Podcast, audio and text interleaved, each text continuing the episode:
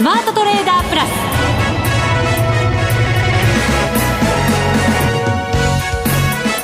全国のリスナーの皆さんこんにちは。内田まさです。この時間はザ・スマートトレーダープラスをお送りしていきます。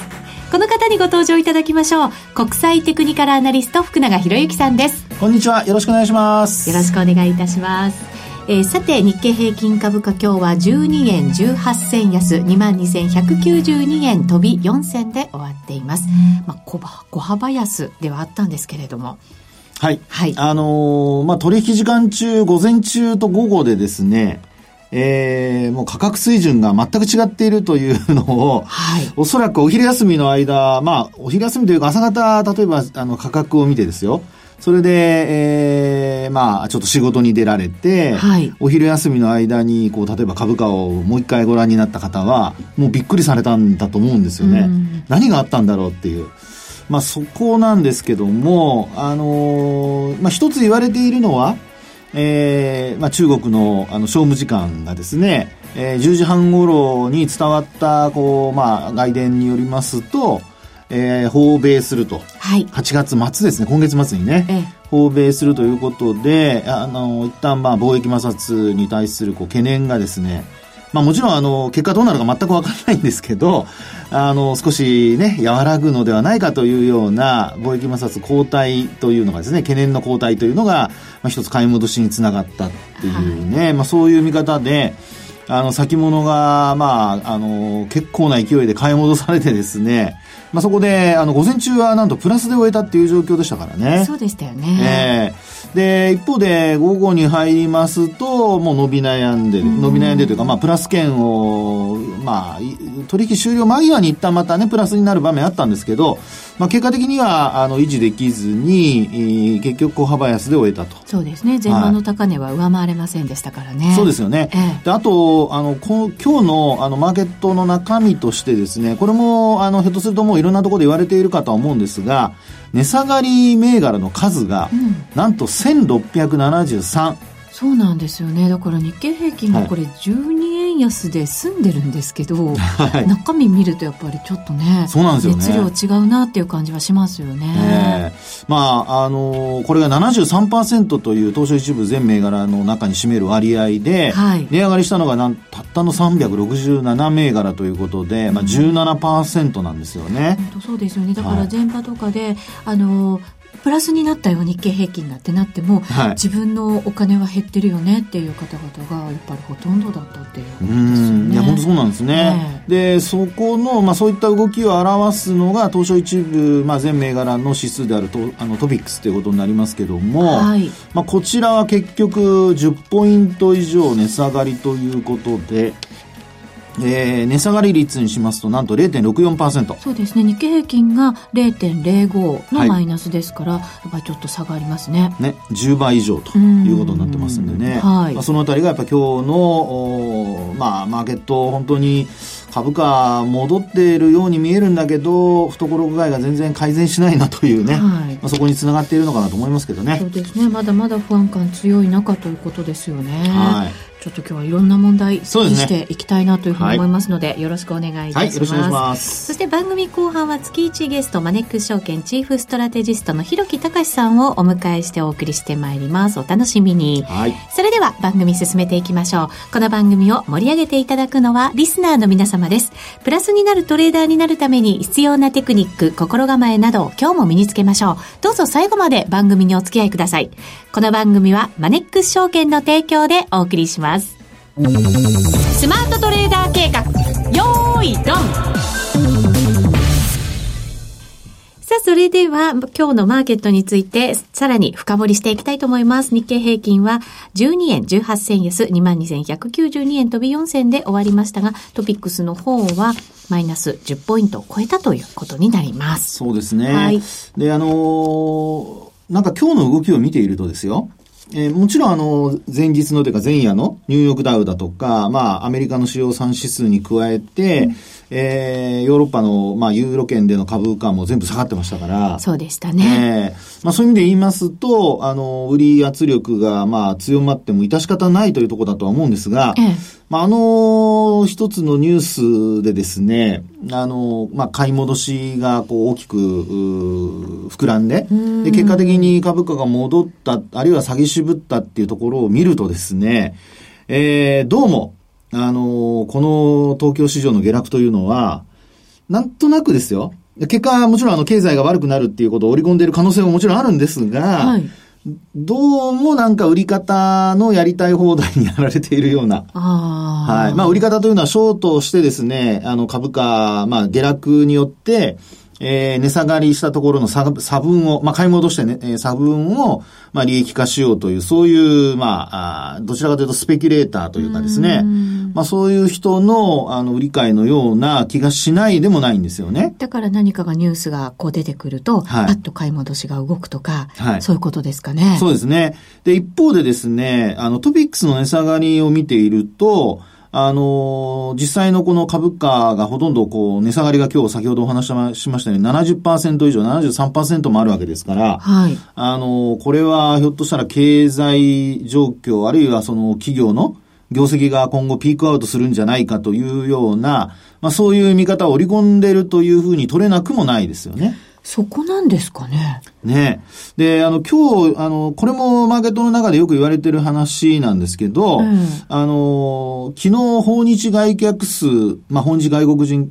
客数ですかね。はい。まあ、これが出て、7月単月で過去最高っていうところだったんですけど、まあ、伸びが鈍化したっていうところが、まあ、あの、嫌気されたというような話になっていてですね、はい。インバウンド関連と言われている、例えば化粧品、えー、資生堂だとか、あと厚生だとかですね、うん、まあこういったところが軒並み大幅安になっていると。いうところなんですよね。はい、で、厚生なんていうのはマイナスの8.11%っていうことで、えー、値幅に直しますと1590円安と。はあ、大きいですね。ね、うん、ところまで下落してるんですよね。で、こちらもですね、あの、おそらく年初来安値という流れになっているのではないかなと思いますので、ええー、まああ、そういうふうに見てみるとですね、あの、インバウンド関連のところが、一旦、こう、まあ、ピークアウトして、で、そこで売られるというような、まあ、特にあの、株価は高値圏にあるわけじゃなくて、あの、売り続けられて、まあ、要は株価が、あの、徐々に徐々に高値が切り下がってきた中で、えー、今日、まあ、ダメ押し的にと言ったらあれですけれども、売られたというような状況なんですよね。はい、ですから、あの、まあ、今のこの状況を考えますと、まあ、短期的な、先ほどお話したような、あの、レバレッジを効かせた先物を売る人たちと、まあ、それに加えて、えー、ファンダメンタルズを見てですね、まあ、今後、そうしたこうピークアウト感が出るのではないかという見方との、まあ、両方ちょっとこう混合した、えー、連、まあそうですね、えー、合致したようなといいますか、一緒になったような売りが、えー、売り圧力が、まあ、あの、強まっているという、そういう状況かなっていうところなんですよね。で、ただまあ、経済指標を見る限りは、あの、基本的にはそういった状況、まあ、要は、あの、景気が悪くなってきているとか、ピークアウトを示すとかですね、そういう状況は見られませんし、はい、あともう一つ、あの、日経平均株価の、あの、一株当たり利益、よくね、この番組でもお話をさせていただきますけども、こちらを見る限り、えー、なんと1700円台にまた乗せてきていてですね。そうなんですよね。はい。だから、株だって上がったっておかしくない。そうです、そうです。まあ、少なくとも下げ止まってもおかしくないっていう水準なんですよね。うん、はい。ですから、あのー、そのスペキュレート、スペキュレーションで売っているその先物の人たちというのは、まあやはりそのファンダメンタルズ云々というのを先行きは見てないとすればですよ。やっぱり今のその、今日の300円安なんていう水準になると PR がこれまた13倍割るっていうことになりますので、はい、まあその辺のあの動きを考えるとですね、えー、売ったまま、あの、ほったらかしにするのはちょっと怖いと。そうですよね。あくまでも短期的っていうふうなね、動きには感じますけど。そうですよね。えー、そうなると、あの、ある程度値幅が取れれば、うん、一旦はやっぱり売却するっていう、あ、ごめんなさい、買い戻すというね、まあ、そういう流れになってくるのではないかなと。ちなみに、あの、昨日の日経平均の一株当たり利益が1706円ですからね。ですので。久しぶりですよね。そうです、そうです。1700円超えたのね。ね、今週に入って1700円超えて、えー、あの、もう続いてきてますから、まあ言ってみれば決算発表が進んできた中で、えー、これまではちょっと低下傾向だったんですけども、うん、まあここに来てまた、あの、日経平均株価の一株当たり利益がちょっと戻ってきていると。で、気象の、あのー、5月、まあ、中旬ですね。大体あの、決算発表が一巡するというところの、まあ、ピークのところで見てみますと、1710円台なんです。はい。なので、まあ、そこに、あの、近づいてきてるっていうことですから、気象の見通しにですね、一旦こう、まあ、中だるみといいますか、そういう場面があったんですけど、戻ってきているって形ではあるんですよね。なので、あの、トピックスでいうところの、この株価の下落気象というのは、これはその本当にピークアウトを見ているのか、あるいは、あまあ、スペキュレーションで売られているところでですね、えー、結果的に、あのー、これまで我慢していた人たちが売らされているのか。はい。その辺を見極めるのが、ここからはすごく重要になってくるのかなというふうには思うんですよね。ですので、あの、個別株で、まあ、含み損を抱えていらっしゃる方もおそらくはいらっしゃるとは思うんですけども、まあ、そうした中でも本当に、あの、今お話したようにですね、えー、ピークアウトするとなれば、これはやっぱり、あの、個別株持っていてもですね、えー、まあ、現役になれば、それこそ、あの、基礎の予想を下回るようなことになってきますと、もっと売られるっていうことが考えられますからね。うん、今値下がりしてるから、これ以上下げないだとか、よく言ういいところっていうようなのは、これはあの、えー、当てはまらないというふうに考えた方がいいと思いますので、そのあたりはですね、ちょっとやっぱり、あの、注意をして、えー、本当にあのファンダメンタルズ面で見たときに、えー、業績の、まあ、上振れ期待が残る形で、単純に売られている、そういう需給の関係で売られているだけなのか、あるいは別途、あの、ピークアウトっていうことで本当に悪くなる前兆なのか、あの、実際それを、内田さん今日は僕に突っ込みがないですね。どう思ってるんですかとか、その辺の突っ込みが今日はないじゃないですか。何黙って聞いてるんですか。私が突っ込まれちゃいましたね。いやね、今回のこの下落ってやっぱりそのトルコ初の、ああいうこう不安感の高まりの、私はこう、まあ一旦のものっていうふうにね、えーはい、一瞬とは思わないんですけど、やっぱりこれぐらいのあの下落伴ってしまうと、やっぱりなかなかこう戻りも大変なね、道をこう辿っていかなきゃいけないのかなと思ったりはするんですけど、はい、その業績に関してってアメリカはまだまだ景気がいいよって言ってる中ですし、すねはい、企業決算も出たばかりで、そんなに悪くない。まあ貿易摩擦がこれからどうなるかわからないよって、ね、はい、そこの不安感はありますけど、うん、なんかね、今の話を聞いてて、はい、そんなところまでをね、今考えなきゃいけないのかしらって、実は思っていて。そうですね。えそうなのって、実は、正直ね、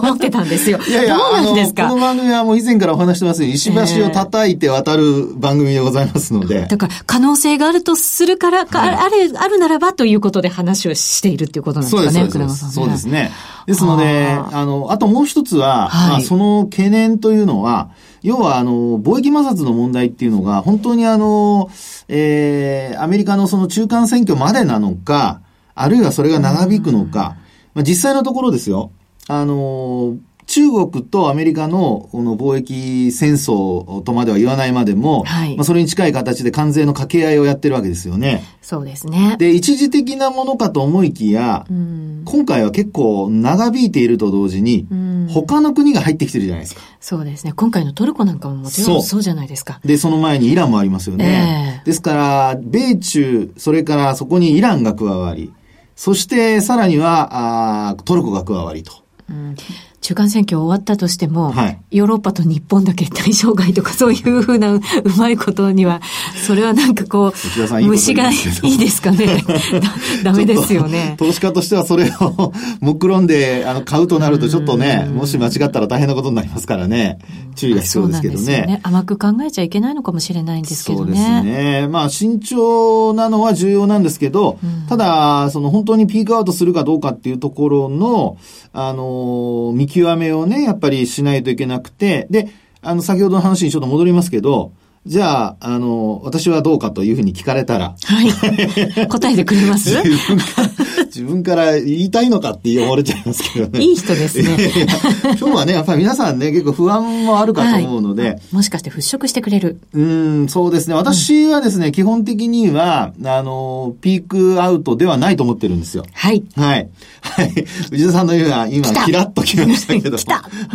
で、あの、なぜかというとですね、はいあの、まあ、昨日で、あ、今週で出たですね。あの、例えばニューヨーク連銀の、あの、製造業景況指数だとか、まあ、いろいろアメリカの経済指標を見てもですね、あの、まあ、悪化していないのと、それからあとあの、ドイツの ZEW 景況感指数だとか、うんこの辺もですね、ユーロ圏の経済指標も、ここまでずっとあの、前月を下回るような悪化傾向だったものがですね、少し改善傾向にあるんですよね。ユーロ安のやっぱり効果みたいなものが出始めましたかね？そうですね。ええ、で、あとセンチメント的に今お話したようなところがですね、少しあの改善しているとなりますと、ええー、まあそのあたりがですね、あの、基本的には、あそうですね、えー、実態が、あの、こういったこう経済の摩擦、経済摩擦によって悪くなっているという状況でなければ、はい、あの、これどっかでやっぱり見直しが働くってことになりますよね。そうです。あの、えー、今回のそのトルコリラの下落も、これもずっと続いてるじゃないですか、下落って。はい、だから、その、もちろんヨーロッパ、スペイン銀の銀行なんかは投資もしていてっていうことだと思うんですけど、えーはい、そういうのって私たちに入ってくる情報よりもずっと前からもう懸念は言われてて、ある程度のところはもう織り込んでるわけですよね、本当は。本当はね。はい。ところがね、やっぱりエルドアン大統領がいろんなことをですね、はい、悪いバッドサプライズをやってくれるためにですね、これやっぱり投資家のセンチメントとしては、織り込んでるはずだったのにっていう、だったのにっていうことにこう、切り替わっちゃってるんでしょうね。もっともしかしたら悪くなるかもしれないよっていう、うんいろんな不安感につながっちゃうんですね。はい、で、ね、ちなみにあの、カタールでしたかね、あの、トルコに、あの、投資をするということで、はい、まあ、それも伝わったおかげもあってですね、今日のあの、トルコリラは、今、リアルタイムですとね、19円台に戻ってきてますね。戻ってるんですよ。昨日18円に戻ってね。ね、えー、15円を割る、あ、16円を割る場面ありましたけども、一瞬。まあこれあの、そうは言ってもこれ、スプレッドが広いので、そうなんですよ。15円台で買えるかどうかはちょっとね、わかりませんけどね。いやこれはね、なかなかね。ね。というところで、一応、まあ、あの、為替市場でのそのトルコリラの下落というのは、まあ、とりあえずは、あの、まあ、こういうのをテクニカルで見ると一応 V 字ボトムっていう形にはなってるんですよね。ああ、もうなんかテクニカルで説明できないところまで来ちゃったので、はい、ちゃんと全然見てなかったんですけど、はい、そういう形になると、はい、まあまあ、一旦は下げ止まりって考えていいわけですか？そうですね。まあ、ただ、あの、あの前、前提条件が私はちょっと反論しますけどね。はい、テクニカルで、あの、判断できないと誰が言ったのかって僕は言いたくなりますけど。内田正美が言ってしまいました。内田さん。こういう時はですね、何を見ればいいかっていう、要は、あの、トレンドが発生している時に見るテクニカル指標があるわけですよ。いやこれはよくお話しますけど、ボリンジャーバンドを見ていただくと、はい、これやっぱマイナス3シグマに到達したところから、これ2日しか続いてないんですよね。で、あの、強い時にはマイナス3シグマ1日で跳ね返すっていうか戻っていくっていうパターンが多いんですけど、はい、今回は2日。で、2日、まあ3日目ですね。マイナス3シグマを割り込んでから3日目のところから、まあ急反発という流れになっているので、ええ、もちろん材料が、あの、あったっていうこともあるんでしょうけども、ただそういうふうにあの、えー、まあバンドに沿って落ちていくのか、あるいはそのバンドに沿って落ちていくときでも、えー、マイナス2シグマなのか、マイナス3シグマなのか。そこを見ていくとですね、うん、あの、戻し始めたときに、あ、ここはちょっと買い戻さなきゃいけないなとか、あるいはそういうその、まあ、ひょっとしたら打診買いをしてもいいのかとかいうね、あの、買いのタイミングを測るのには、あの、そういうところを見ておくといいんですよ。なるほど。で、これは、あの、私の本に書いてあります。ちらっと宣伝も入れながら。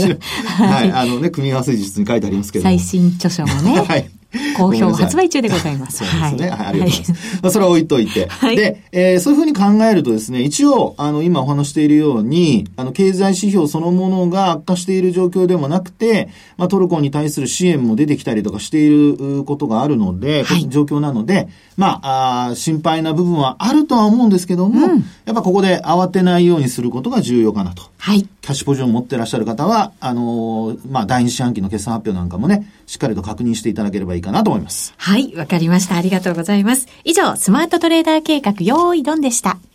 日本株投資をお楽しみの皆様。今注目のアメリカへ投資してみませんか？米国株に興味はあるけど、英語だし、知らない企業も多いし、なんだか難しそうだなと思っている方。実はそうではありません。米国株は1株から購入可能。株価は100ドル以下の銘柄が多く、1万円もあれば、あなたも米国企業の株主に。少額から投資でき、始めやすいのが米国株の特徴なんです。多くの企業では、配当は3ヶ月ごとに支払われ、配当金をもらえる楽しみがたくさん。最近は日本でもサービス展開しているアメリカ企業が増えており、日本人にも身近になったことで、米国株投資を始める方が増えています。マネック証券の米国株取引サービスはお得がいっぱい。取引手数料は業界最安水準の税抜きで約定金額の0.45%。業界最安水準の1取引あたり最低5ドルから、特定口座にも対応しており、厳選徴収を選択すれば確定申告は不要。取扱銘柄数はオンライン業界最多の3000銘柄帳。さらにさらに、米国株を初めてお取引されるお客様は、最初の20日間限定で、取引手数料を最大3万円までキャッシュバック。米国株なら、マネックス証券。今すぐマネックス証券米国株で検索。配当金は各企業の業績などにより金額などが変わることがあります。米国株式及び米国 ETF、リート、予託証券、受益証券発行信託の受益証券などの売買では、株価などの価格の変動、外国為替相場の変動など、または発行者などの信用状況の悪化などにより、元本損失が生じることがあります。お取引の際は必ず、契約締結前交付書面を十分お読みください。マネックス証券株式会社、金融商品取引業者、関東財務局長、金賞第165号。ザ・スマートトレーダープラス。今週のハイライト。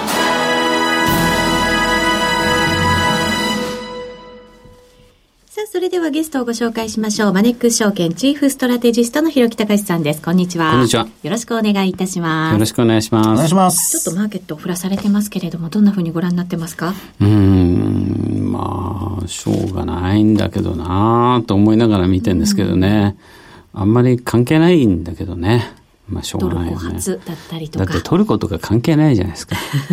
何の関係もないでしょ、日本と。ね、まあ旅行に行く方々のね、あの場所としては人気ですしね。そうそうそうそう。あ、知り、知り合い行きますよ。来週。私も今行ってるんですよ、ちょうど。おそうなんです。そうなんですか。はい。えー、そうですリライアスの中。ねそうそう。でも、そういうことを抜きにしたら、何の関係もないじゃないですか。1ミリも。だけど、ギリシャとかね、はい、あんな、それこそまた何の関係もない旅行でしか行かないような国で、あれだけ振り回されてるでしょ？だから、まあ、仕方ないのかなと。うん、そういう意味では、関係なくてもマーケットはつながっているとか、はい、まあ、グローバルマーケットは一つだとか、うん、いろいろドミノ倒しだとか連想だとか、まあ、いろんなことで結局つながっちゃってるからそういったものに振らされるのは仕方ないんだけどどっかでやっぱりああ関係ないんだなっていうのが分かると思うんですよ。ギリシャの時もそうだったと思うしね。だから今回、今は仕方ないんだけど、こう、少し時間が経ってみると、何だったのあれはってことに、おそらくくぶくりになると思いますよ。きっとそうなんですよね。うん、その繰り返しでね、マーケットってずっとね、あるわけですけれどね。やっぱりその時はなんとなくこう、やっぱり落ち着くのをもう待つしかないっていう、ね、そうね。だから株式市場に入ってる人っていろんな人がいるから、はいあの、株価ってこう決まるんだって一つじゃないので、それこそいろんな人が入ってるから、ただ、一番その基本的なのは日本の企業の企業価値みたいなものを評価するっていうのが株式市場の評価の基本だと思うので、そうすると日本企業の企業価値に今回のトルコ騒ぎが何か関連してんのかって言ったら全然関係してないんですよね。ねえー、だからそういった意味じゃ企業価値みたいなものの、まあ、トレンドっていうのを見ていけばね、あの、いいんじゃないかなとは思いますけれども。うん、ほぼほぼ決算の発表も終わりましたかね。そうですね。今日新聞に出てましたよね。はい、えー、そうしたらまあ本当に純利益で3割近く伸びて、はい、まあね、2年連続で、第一四半期としては2年連続で過去最高とえー、そもそも今回ね、あの、通期の予想が慎重で、非常に保守的なスタートから始まって、現役予想でしたから、ただこれがほぼほぼフラットになってきて、まあこの調子でいくと、もう四半期、今度の中間決算の発表ぐらいの時には、えー、情報修正ももう少し進んで、まあ純利益でも、もう経常利益ベースではプラスですからね、純利益ベースでも増益となるんじゃないかなと。うん、そうしたらこれ3期連続最高益更新ということになりますからね。うん、でこういうファンダメンタルズがいいにもかかわらず株価が低いままじゃないですか、されないと。はい、まあ端的に言えば、その、PR 株価収益率みたいなものがすごく低かったりとかする。全然その利益が過去最高水準なのに株価がそこに全然追いついてないという状況なんですけど、こういう状況をちょっとこう、まあ、専門語を使って言うとですね、専門用語を使って言うと、リスクプレミアムが結構ついてる状況ってことなんですね。うん、リスクプレミアム、うん。はい、リスクプレミアムって投資家がそのリスクのあるものに投資するときに、まあ、安全資産の利回りみたいなものが何でも一番の元になるわけですけど、例えば一番リスクがないものとしたら国債の利回りみたいなものがリスクがないものとなっていくわけですが、これがその社債とかね、えー、ハイイールド債とか、えー、いろいろリスクのあるものにこう投資するときに、その国債の利回りになんぼプラスアルファで要求の、要、あの、要求利回りを、利回りを要求するかと。ね、国債と同じじゃね、割が合わないわけだから、向こうリスクが高いんで。はい、まあ株式にも同じことが言えて、株のような不確実性の高いもの、下手すると倒産するかもしれないものに投資するんだったら、どれだけその、えー、プレミアムをつけて、えー、リターンを要求するかと。まあそれの上乗せ利回りのことをリスクプレミアムって言うんですけどね。そういうものが非常についてるから、株価がこう、かなり割安に割り引かれてるっていう状況なんですね。うん、ディスカウントされてるんですよね。はいで、なんでこんなリスクプレミアムなんて話してるかっていうとですね、この間7月末に日銀の金融政策決定会合があって、いろいろちょっと微修正があった。で、日銀がマーケットのその副作用に配慮して、どうのこうのなんて散々騒がれたりしたんですけど、ETF の買い入れもですね、ちょっとその、額をね、上下させるみたいなことを言い始めてるんですよ。うんうん、ただそれには前段があって、ちゃんとリスクプレミアムに適切に働きかける観点で、みたいなことが書いてあるわけ。はい、で、一番最初に日銀が ETF 買い始めた時も、リスクプレミアムを縮小させますって言ってやり始めた。ところがこのリスクプレミアムって全然縮小も低下もしてないわけですよ。だから株価が利益に比べてこんな安いわけ。だったらね、今こそ日銀が、ETF を増額したらどうかと。今もうハンデを押したように、毎回開始出動するときは700億ぐらい買ってるんですよ。はい、だけど、それをね、今度は額を変動させますよ。しかもリスクプレミアムに働きかける観点でって言ってんだったら、はい、こんなトルコショックとか言って、さらにリスクプレミアムが高止まりしてるんだったらね、この間の政策会合で額を変えるっていうんだったら、みんなじゃあステルステーパリングで減らすのかみたいなこと言ってますけど、減らすのはプレミアムが下がってから堂々と減らせばいい、うん、今は逆に増額すればいいんですよ。はい、えー、1000億、そうそう。だってそう言ってんだもん、日銀が。えー、だからこれ1000億でも2000億でもドーンと買えばいいんですよ。はい、そうするとすごいインパクトがあると思いますよ。そうですね。そうするとやっぱりセンチメントもやっぱり少しずつ落ち着く、そうそう。そのために金融緩和を強化するって言ってんだから、はい、これ言った通りにやってもらわないとね。今こそ声を大にして。そうなんですよ。えー、ね。ひろきさん今日もありがとうございました。ありがとうございました。さてあっという間にお別れのお時間となりました。ここまでのお相手は福永博之と内田まさでお送りしました。それでは皆さんまた来週。ま、この番組はマネックス証券の提供でお送りしました。